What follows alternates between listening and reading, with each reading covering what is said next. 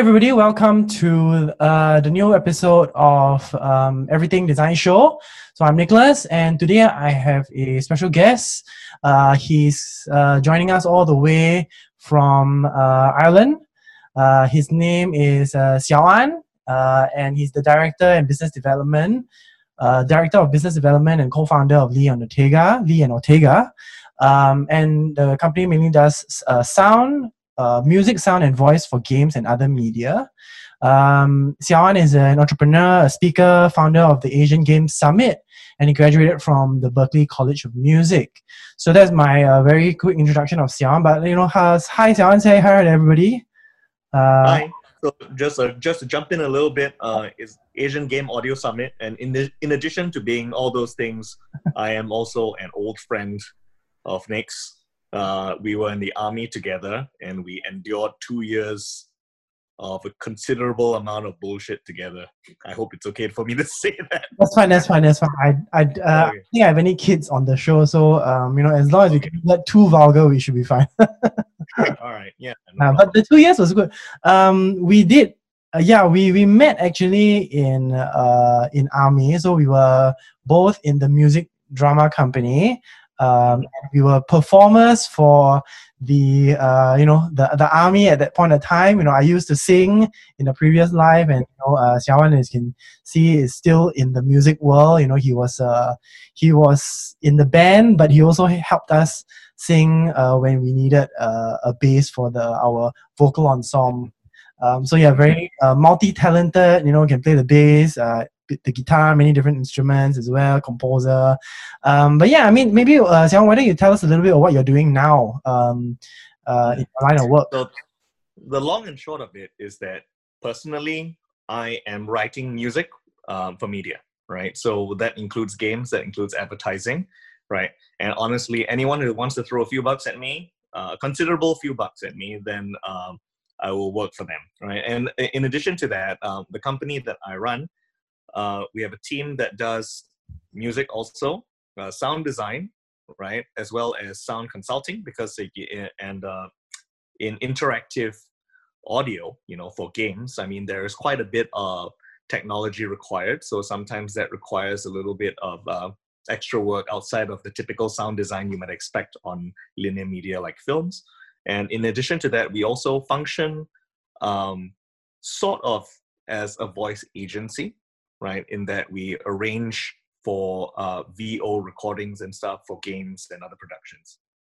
Okay, okay. Any um, any any uh, what's the latest project that you've uh, the non-confidential project that you've you've you've been working on that you know Mhm. some of the Sure. may have some experience with those Mhm. games? Sure. Uh, so, I mean, I would say that the the game with the largest number of players that we've worked on is Free Fire by Garena. Uh, it's um, the game studio is based in Shanghai, but it's a Singapore incorporated company uh, known as SEA.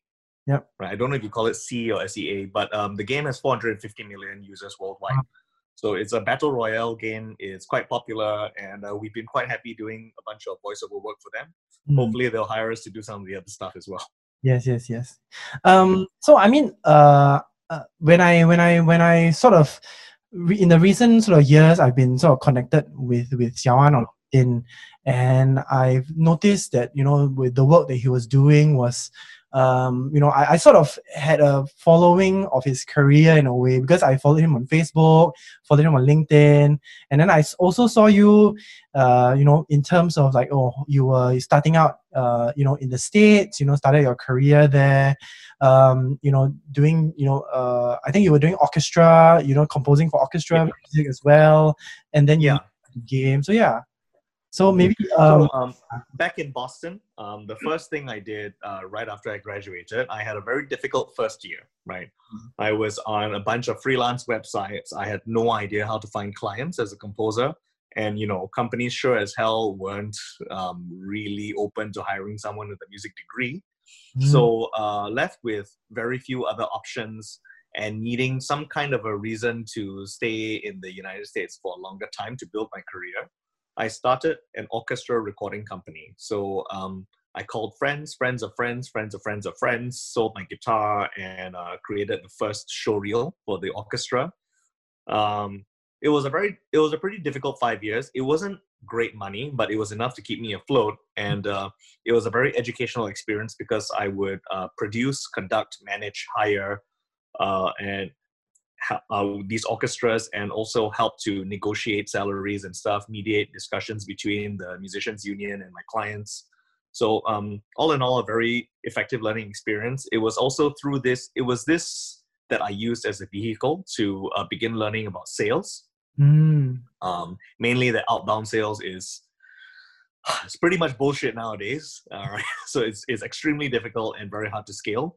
Yep. So uh, I learned a little bit about inbound content marketing, right? I learned about you know setting up a website, everything. You know, basically when you have to do everything yourself, you learn a little bit about everything. I think that this is um, made it has shaped my thinking and my brain, mm-hmm. you know, so that I'm able to very quickly come up with um, mishmash of solutions to problems that come up as and when they do. Yeah. So I mean, uh, uh I would imagine, you know, um, you know, when you were in school, um, they would have taught you all the things that you need to learn in terms of, you know, uh, jazz. but you know, you're talking about these other skills. Did they cover that in school, or more, most of it was, you know, on on on on the road you had to pick up on your own? I had I I had one conversation. I had one or two conversations about business with some professors in Berklee.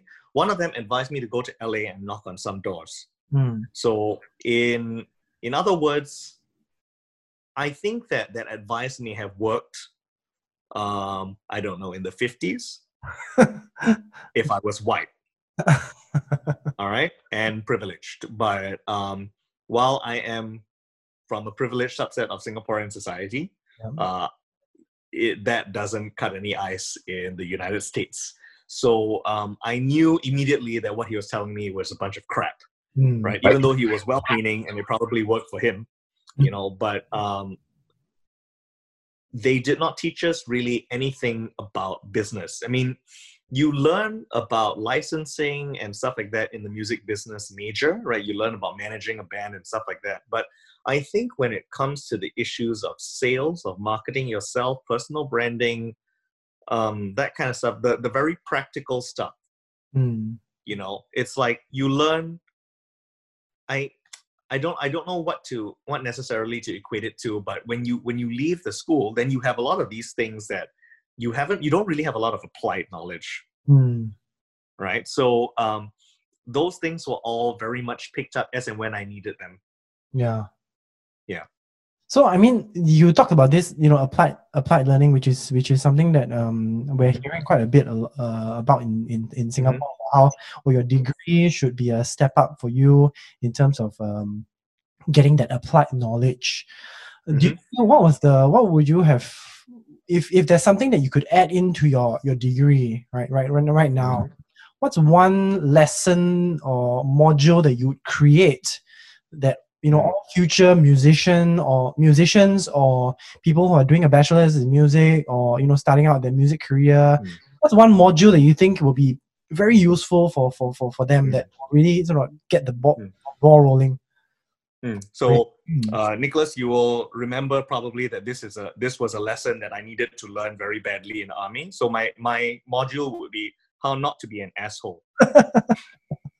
okay, because no matter how good you are, hmm. and no matter and even if what you feel like you're just demanding high standards of people because you believe they're capable of it, mm. right? How you come across and how you understand how they're feeling and what they need to hear is yeah. very different from just kind of bulldozing through and trying to get a result. So I think you know maybe that would be one of the classes like one one one of the weeks right how not to be an asshole and the rest of the time i would be mm.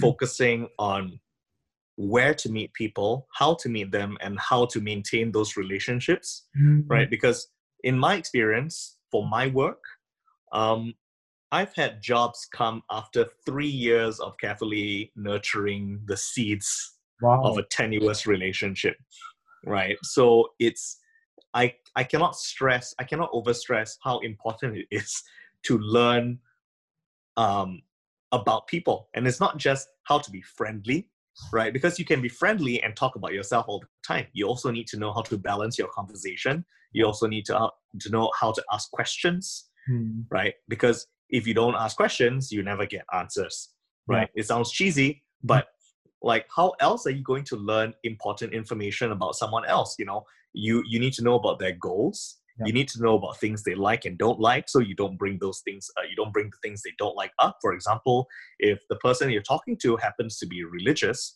regardless of your own personal views, there is nothing to be gained from trying to correct their deep-seated beliefs Yeah. you know so you you need to have that sensitivity and prioritize the other person's needs and wants over your immediate need to say something stupid yeah so i would say that yeah if, if i had to if i had to in, include one particular module Yeah. right it is specifically people skills Yeah, yeah. Wow. Yeah. That's something I'm oh, I'm, I'm, surprised.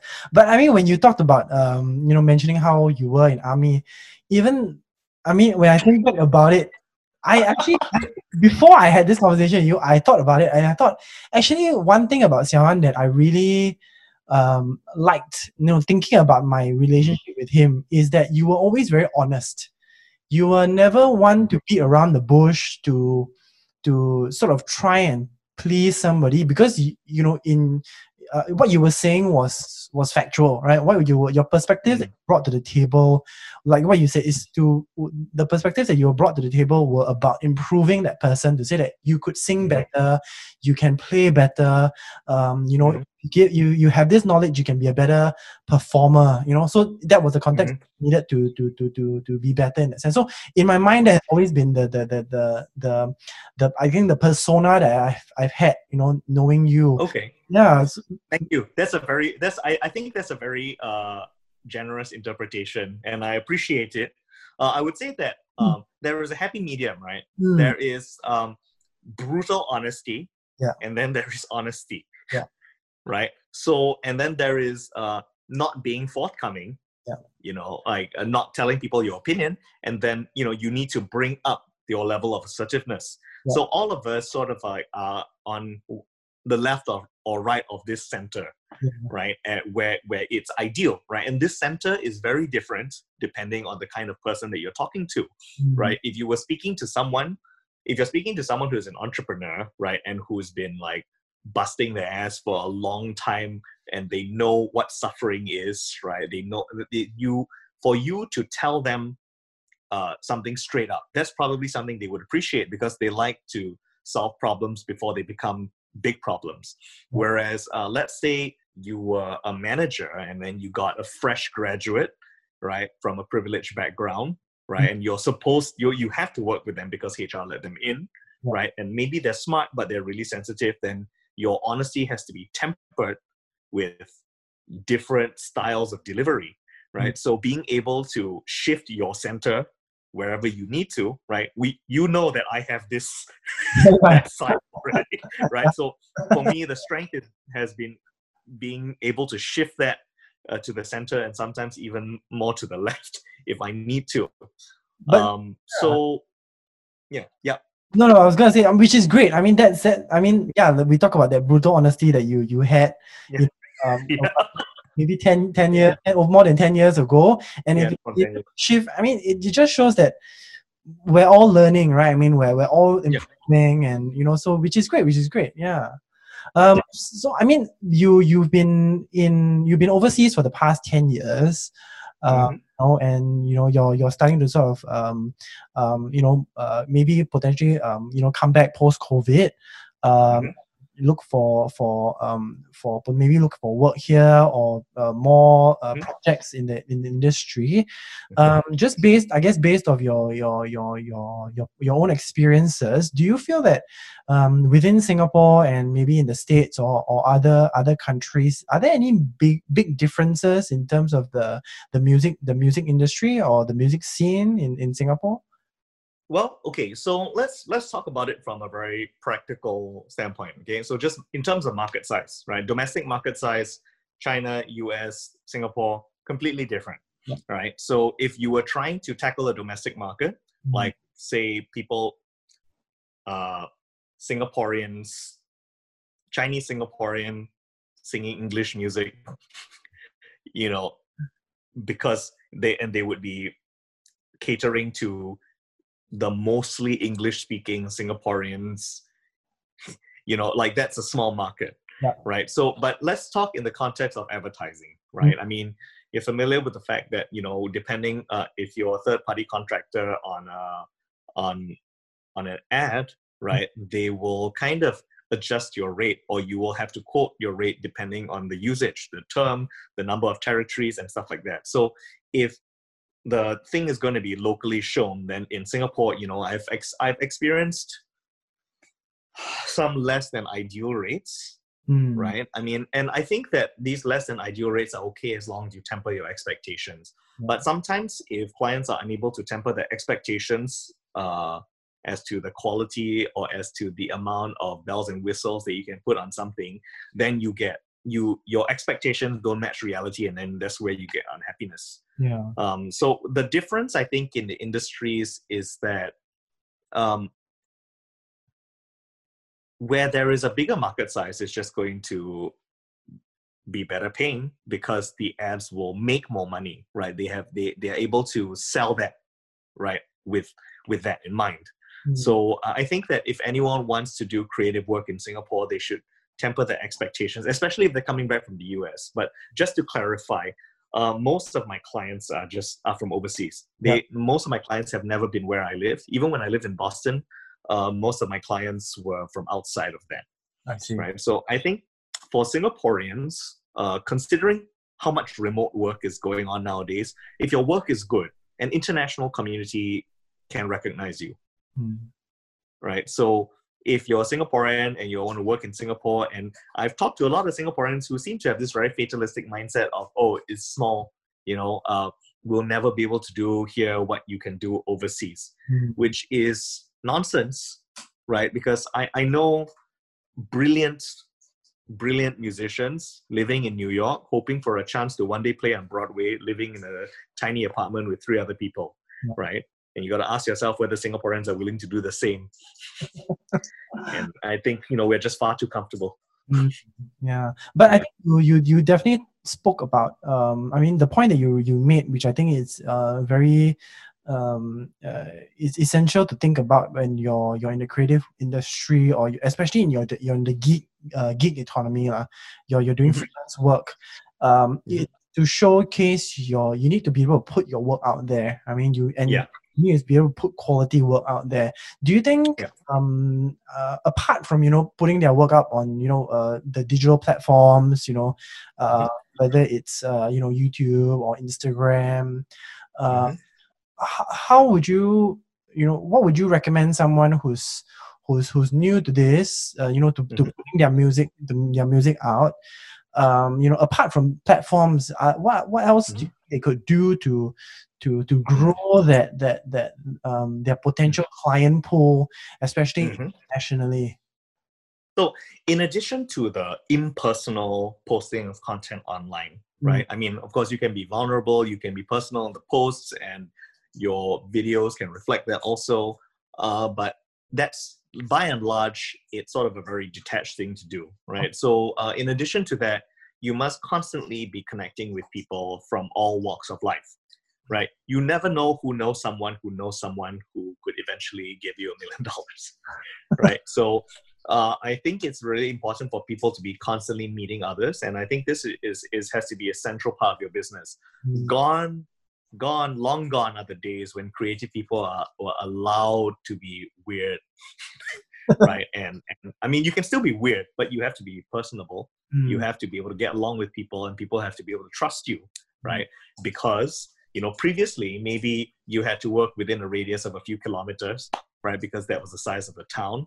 But now, because of the internet, if people don't like your personality, they can tell you to piss off, Yeah. right? So they, they can go somewhere else. They can go on Fiverr, Mm. right?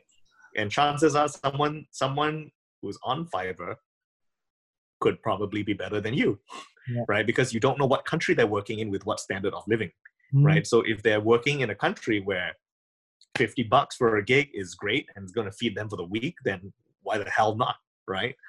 Um, so um, in terms of how uh, in addition to uh, doing the online posting the impersonal stuff and then the personal stuff of meeting people and maintaining these relationships i think we need to sort of remember how business was conducted in you know the old days where you have a main street and you have people hawking their wares Mm. right? And if you kind of if you know if you've been in any sort of street food culture where you see people vending things on the street they will be shouting things singing slogans right? Literally that was that, that was just ads right? And and people would be talking about their wares right? Even now in singapore you know you see this uncle or this auntie with a mic right? Selling some knife or some some uh, detergent right? And some of them are brilliant right? And i think we need to take a leaf out of their book because they they are loud right? They are speaking louder than other people. They are penetrating right the the milieu right? They are getting noticed right that's number one and then once you get noticed you have something that's important to say that people are interested in you know hire me is not interesting it just never is right so if we think of like let's say I, I, I like LinkedIn a lot, right? I think it's much less of a dumpster fire than Twitter and Facebook is generally just for friends, right? But LinkedIn, I feel like it's a it's a great and growing international community where you can still get noticed, Mm. right? And you can keep things on business. Yeah. Think of that as your main street. Mm. Why should people strolling down their timeline or the main street stop at your thing, Mm. right? And at that point, when they stop and they see that it's entertaining, right? Maybe you walk the street several times before you decide to walk into the store and buy something. Mm. So, and maybe those people, maybe some other people are entertained by it, but they're not in the market for your services. Yeah. But the engagement helps LinkedIn to push your content out to other people. So think of it sort of like in the old school way. Mm. You know, how are you getting noticed?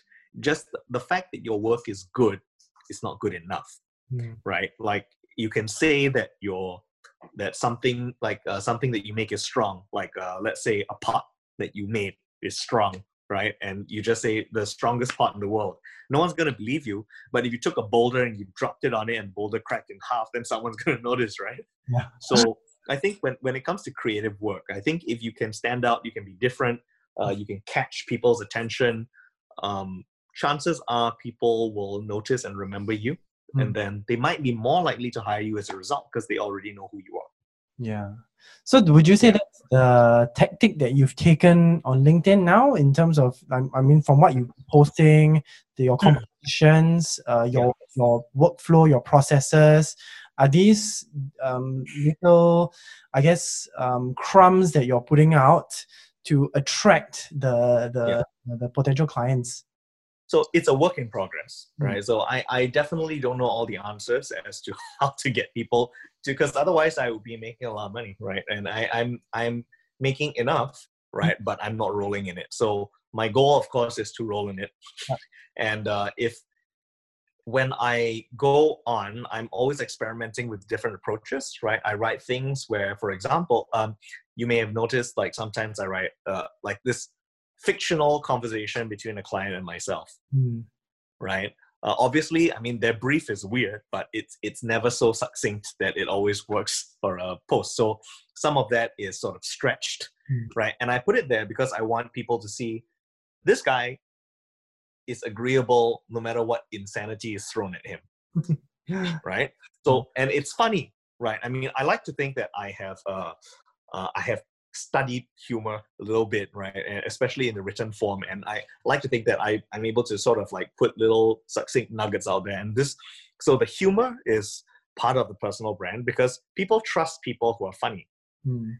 right? It's just kind of it makes you feel good right? It makes you it uh you feel like the person is personable you feel like you know them a little bit right? It's an insight into my life and then i talk a little bit at uh, below that i talk about sort of uh, some of the techniques that i use Mhm. and i research hashtags with the most followers in my particular industry and i use that.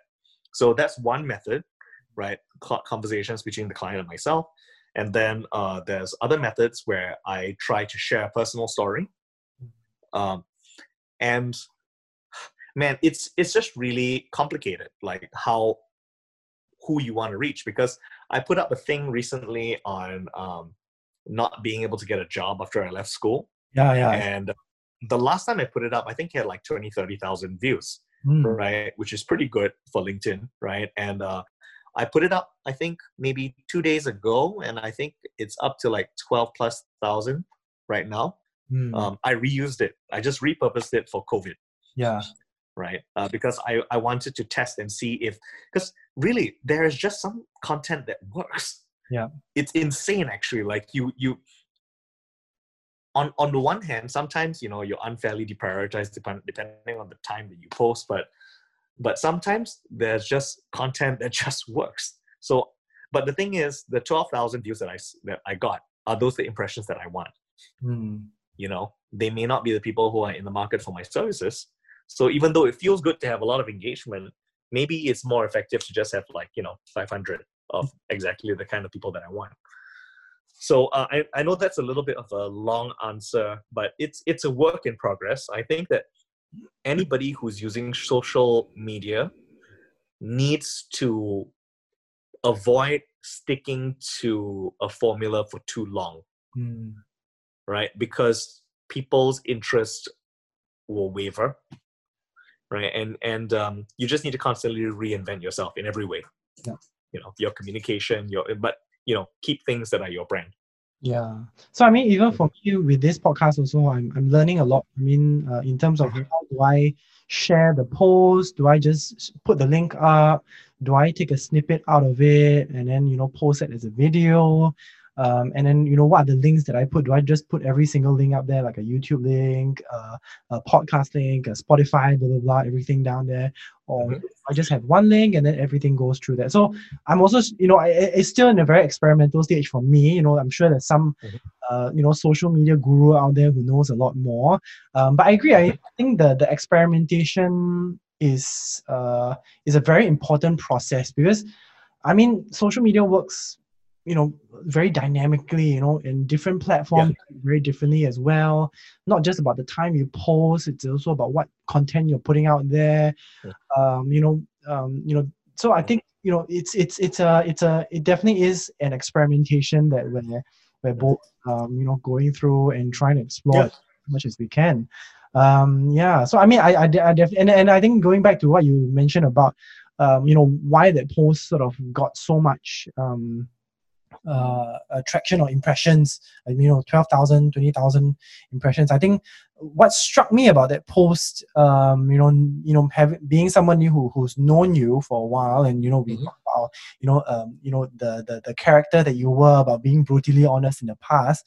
I think that that that post showed a lot of humility. I, I felt, you know, and and it represented a lot of of of of of you know you we were talking about this just now about you know uh, showing showcasing yourself to be a little bit vulnerable in that sense uh, you know uh, as as a human being building that connection. And i think that vulnerability or you know that post did do give people a sense that hey this guy is human and he's he's um you know he's not stuck up or you know he's he's uh, he knows what is the process. He's he's been through uh, a bit of shit and you know he's been through a tough time. Um and i, I when i read that, that that was the, the train of thought that went through my mind. And i think now that we talk about it i think that's that's something that that uh, reinforces that idea about you know being Yeah. being you know when even though you're you're, you're posting through social media there needs to be Mm.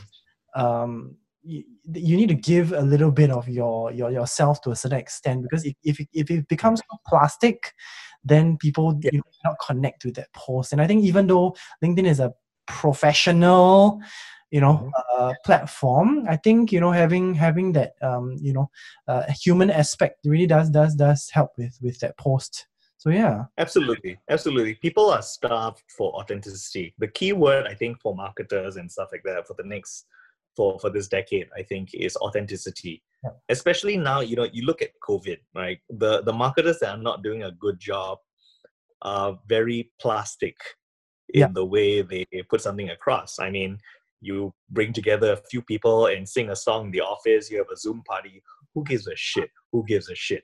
Who gives a shit? People want to know are you fucking firing people? People want to know are you resuming, are you continuing service? Are you giving refunds? Are you donating money? Mm, Right? People want to know that. Right? So people really want, uh, which is why you know. You, do you see the Gal Gadot video of uh, "Imagine" by John Lennon going around? Yeah, yeah. I think there was a. I, I saw a bit of flack that she and a few other Yeah. other celebrities would get. Nobody liked it. Nobody liked it because it was such a disconnected, disingenuous piece of shit. Right? I'm a fan Yeah. of Gal Gadot in general. Yeah. Right? You know, which which straight man is right? But but my god like it was it was just so she she it's like she had a complete lack of awareness of of reality for most people Mm, right so so this is the thing i think when when uh, ourselves as as creatives and artists and stuff like that. We we i think are moving away from the time that we had to pretend to be don drapers. Mm, right?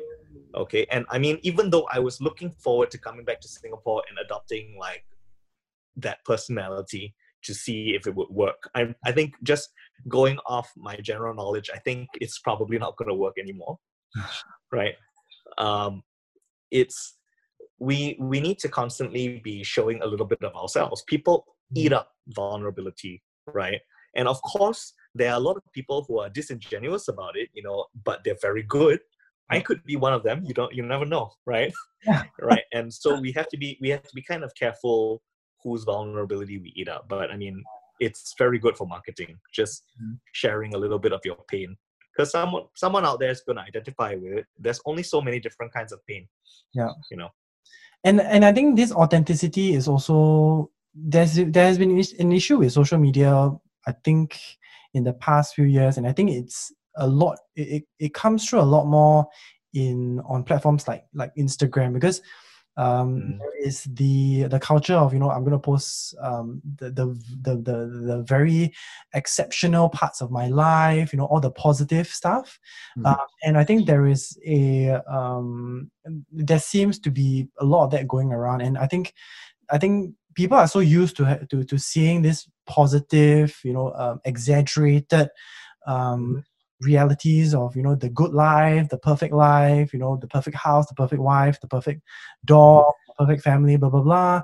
Um, but the realities of life are more than just the good stuff right so you know when i think i think the authenticity is you know showing the balance balance of the good and the bad and you know saying that hey you know everyone's you know everybody's having a bit of a tough time you know we don't need to be um, you know assholes about it or we don't need to Mhm.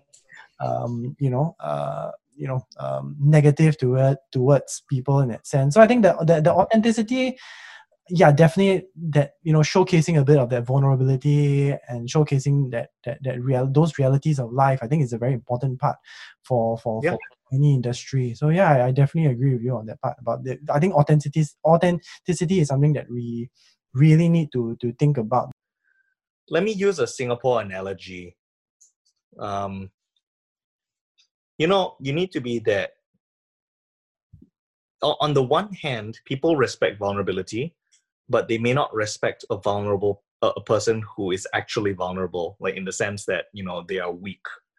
So you need to be strong but vulnerable. It's it's a very strange kind of mix, and in some ways, crafting this persona may be even worse in the long run.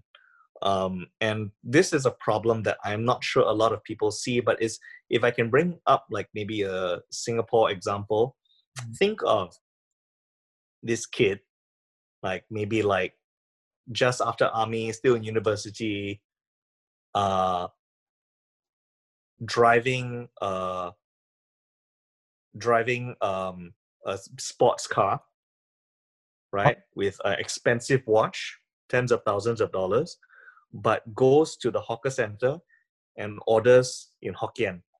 The Mm, auntie will love him, right? Wears wears unassuming clothes, right? But has that watch, right? The auntie will love him because oh, he's so down to earth. Still go to the hawker center, but this motherfucker is living the high life, right? Because he's got like he's everything about it is like e- extreme privilege. So I think people fall for this a lot, and I think what I think there is the the there is a particular combination that works is like if you're an extremely successful entrepreneur and you are also humble, people will love you people will love you if you're if you are extremely um rich and successful right? But then you once in a while you show your vulnerabilities or you show yourself like caring for a sick person or something like that, people will eat that up, right? So it's even though it's good to be vulnerable, it is that vulnerability needs to be served Mm. on a plate of um, strength.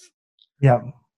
So yeah, I, I mean it's I know it, it's weird, and to me, I actually think it's a little bit gross. Like for example, like someone who is rich being down to earth is seen with greater respect than somebody who's just being normal because they're a normal person, Yeah. right? Effectively, they're the same person. It's just that um, I I think people enjoy seeing this dichotomy.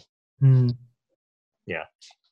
They do. They do. so when for, yeah so for so for creatives i think like if you i think uh, this is something that i've tried to incorporate which is for example my work which i consider to be decent right i i have shitty iphone videos that obviously show that i have a sense of humor right because i'm zooming in and out and by the way like some of those videos have taken me like two hours to make and the reason yeah and my arms basically fall off after that because i have to get it exactly right. Because like if the if for example the music crescendos in a certain way the speed of the camera moving has to reflect that.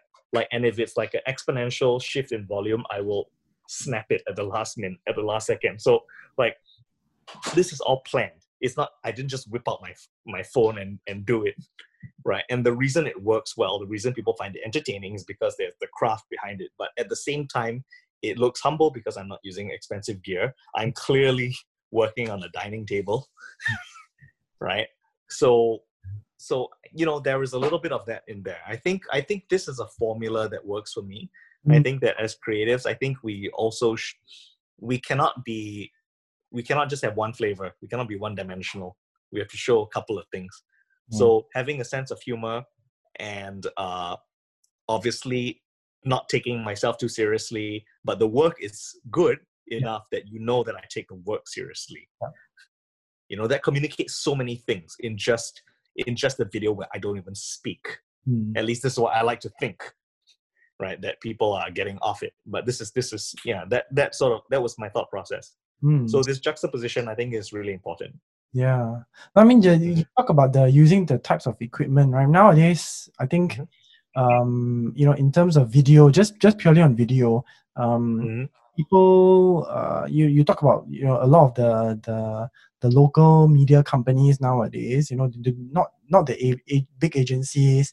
You can see that the content that they create, even though they got money to buy, you know, expensive equipment like you know, uh, 4K video cameras, but a lot of the, the content that being created still is done on the mobile phone, right? I think there's there is that Yeah. the mobile phone cre- things that are created on a mobile phone do give off that sense of um, I think going back to what we talk about the authenticity because it doesn't Yeah. feel too um, um, too uh, too too structured or too too planned out in that sense. You know, there's still that um, um, you know that that that you it removes the the whole idea that oh you you photoshopped it or you um, you you you did you know a whole uh, video editing or v- VFX you know so um, but the mobile phone does give a little bit of of, of uh, I think that Yeah.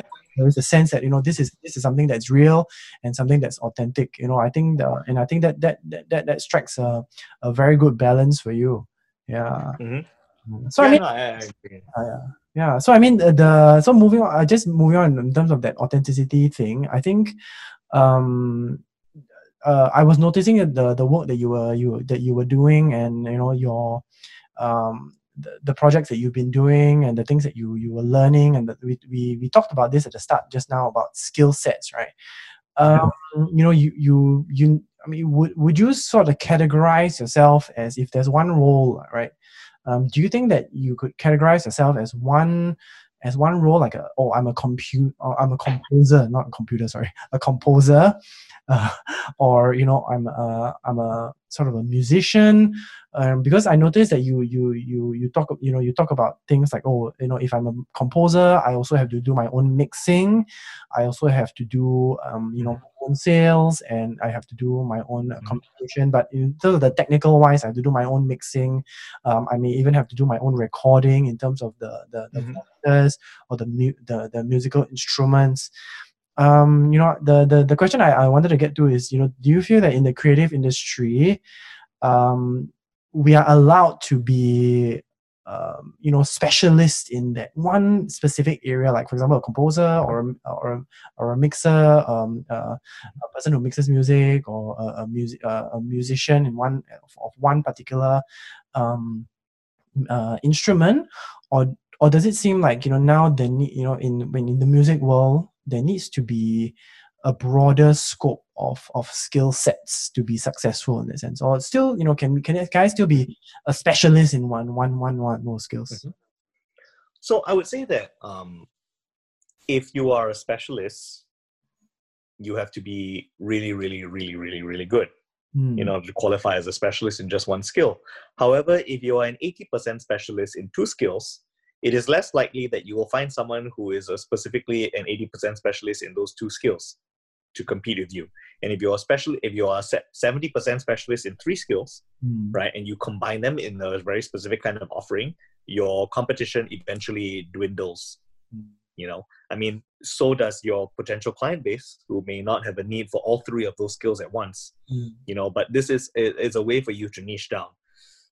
I would say that um, for composer, uh, I do not consider being able to mix and doing all this stuff as being a generalist. I think that it's simply that the the definition of what it means to be a composer in the 21st century has fundamentally shifted because of technology.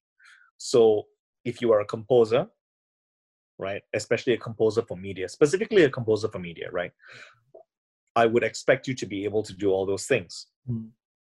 If not, I would expect you to be able to deliver all those things, right? If you have a team, I don't care.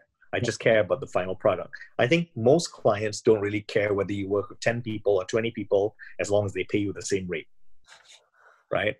Which sucks, right? Because often the rate is so low that you just have to do it yourself. Uh, yeah. Um, so I don't think it's so much that. Um, so for composers, you know, it. I think it's not so much that we have to become less specialized.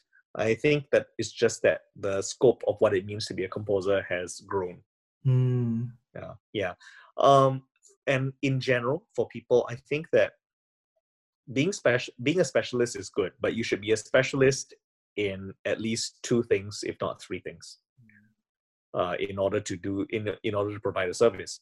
Yeah. Let's let's look at composition for for a minute, right? So, if I were a specialist in composition and composition only, I would not be able to mix. I would not be able to produce. I would not be able to deliver a final wave file that is what the client needs. However, I would be able to provide a really good composition, after which uh, I would be able to maybe I would uh, get a contractor to hire an orchestra, right, and hire a recording engineer who record that, and then that gets sent off to an editor, and that gets sent off to a mix engineer. Right, and then uh, through this all you know iterations are being overseen by the client and the composer, right, with approvals and stuff like that. And then at the end, you send it off to a mastering engineer who um, processes the piece so that it is uh, it sounds best in a specific type of playback system you know and that it conforms with maybe digital streaming standards etc right so all of a sudden we are taking a, a process that requires more than 100 people you know 100 people or more right? And then we are putting that all on a single person right? So being able to do all those things allows you to do the job. It is not ideal because you may not get the best result right? But we can't be divas. Mhm. you know i mean maybe it's not the best but maybe it's what the job needs Yeah. and maybe it's what's possible given the budget so if you want the job suck it up if you don't want the job no problem why are we complaining you don't need it yeah. Yeah. I mean, it's it's uh it's it's. I I think different definitely different markets, um, have different demands in that sense, you know, and and Mhm. and you know for what you just described, you know, the market is you know they're they're gonna pay X amount to expect you know um uh, the output of you know output of X Y Z, right? And that's the price that they're willing to pay. If the reality is, if you're not going to take up that job, either they'll find somebody else, you know, Mhm. tomorrow or the week after, right? So, um, and and it's not to say that no one's forcing you to take the job. You know, if you're not happy with it, know, with with the with the uh, the job sort of scope, and you think that you know it's it's either too big or you really cannot finish it, then it's it's your choice. Nobody's going to force you to take up that particular job at the end of the day. So yeah, I, I, the- yeah. then the, I, I agree in principle. On the other hand, though, I mean, we also have to look at the power dynamics, right, uh, and the relationships between uh, employers and the employees. So, if you have an ad agency that's like tens of thousands of people, right, globally, Uh, hiring one composer, that composer have no has no negotiation power, right? Whereas, like, if you were if you were working in like a factory and the, the, the workforce were unionized, right, you can't just say, I'll go and hire someone else. In fact, that's a pretty shitty thing to do, right? It's just if you don't want to, if, if I'm not going to pay you enough to live, mm. but if you're not happy with that, I'll just hire someone else, Yeah. right? Because that's the power that they have. Whereas if you had a union, then the, the workers could say, well, if you don't hire me, you don't hire any of us, and we're going to all walk out and cost you millions of dollars in revenue. Yeah. Right. Which I think is fair enough, considering the kind of bullshit that corporations pull on individuals and and and uh, innocent people. I think that having some kind of pushback from a grassroots level is extremely important, right? Which is why there needs to be solidarity among creatives. Uh, to sort of agree to not be undercutting each other, right? You can charge as high as you want, but I think agreeing on minimums is is good. Yeah. You know, beyond like if you don't undercut below one thousand, right, for something, yeah. then you know you one thousand to anything above that is the limit, Yeah. right? So you can still compete on price, but you won't compete at, on price at a at a level that's going to just kill everyone Mm. you know Mm. so i mean some people might consider that price fixing Okay. Yeah. right Mm. right but the thing is i mean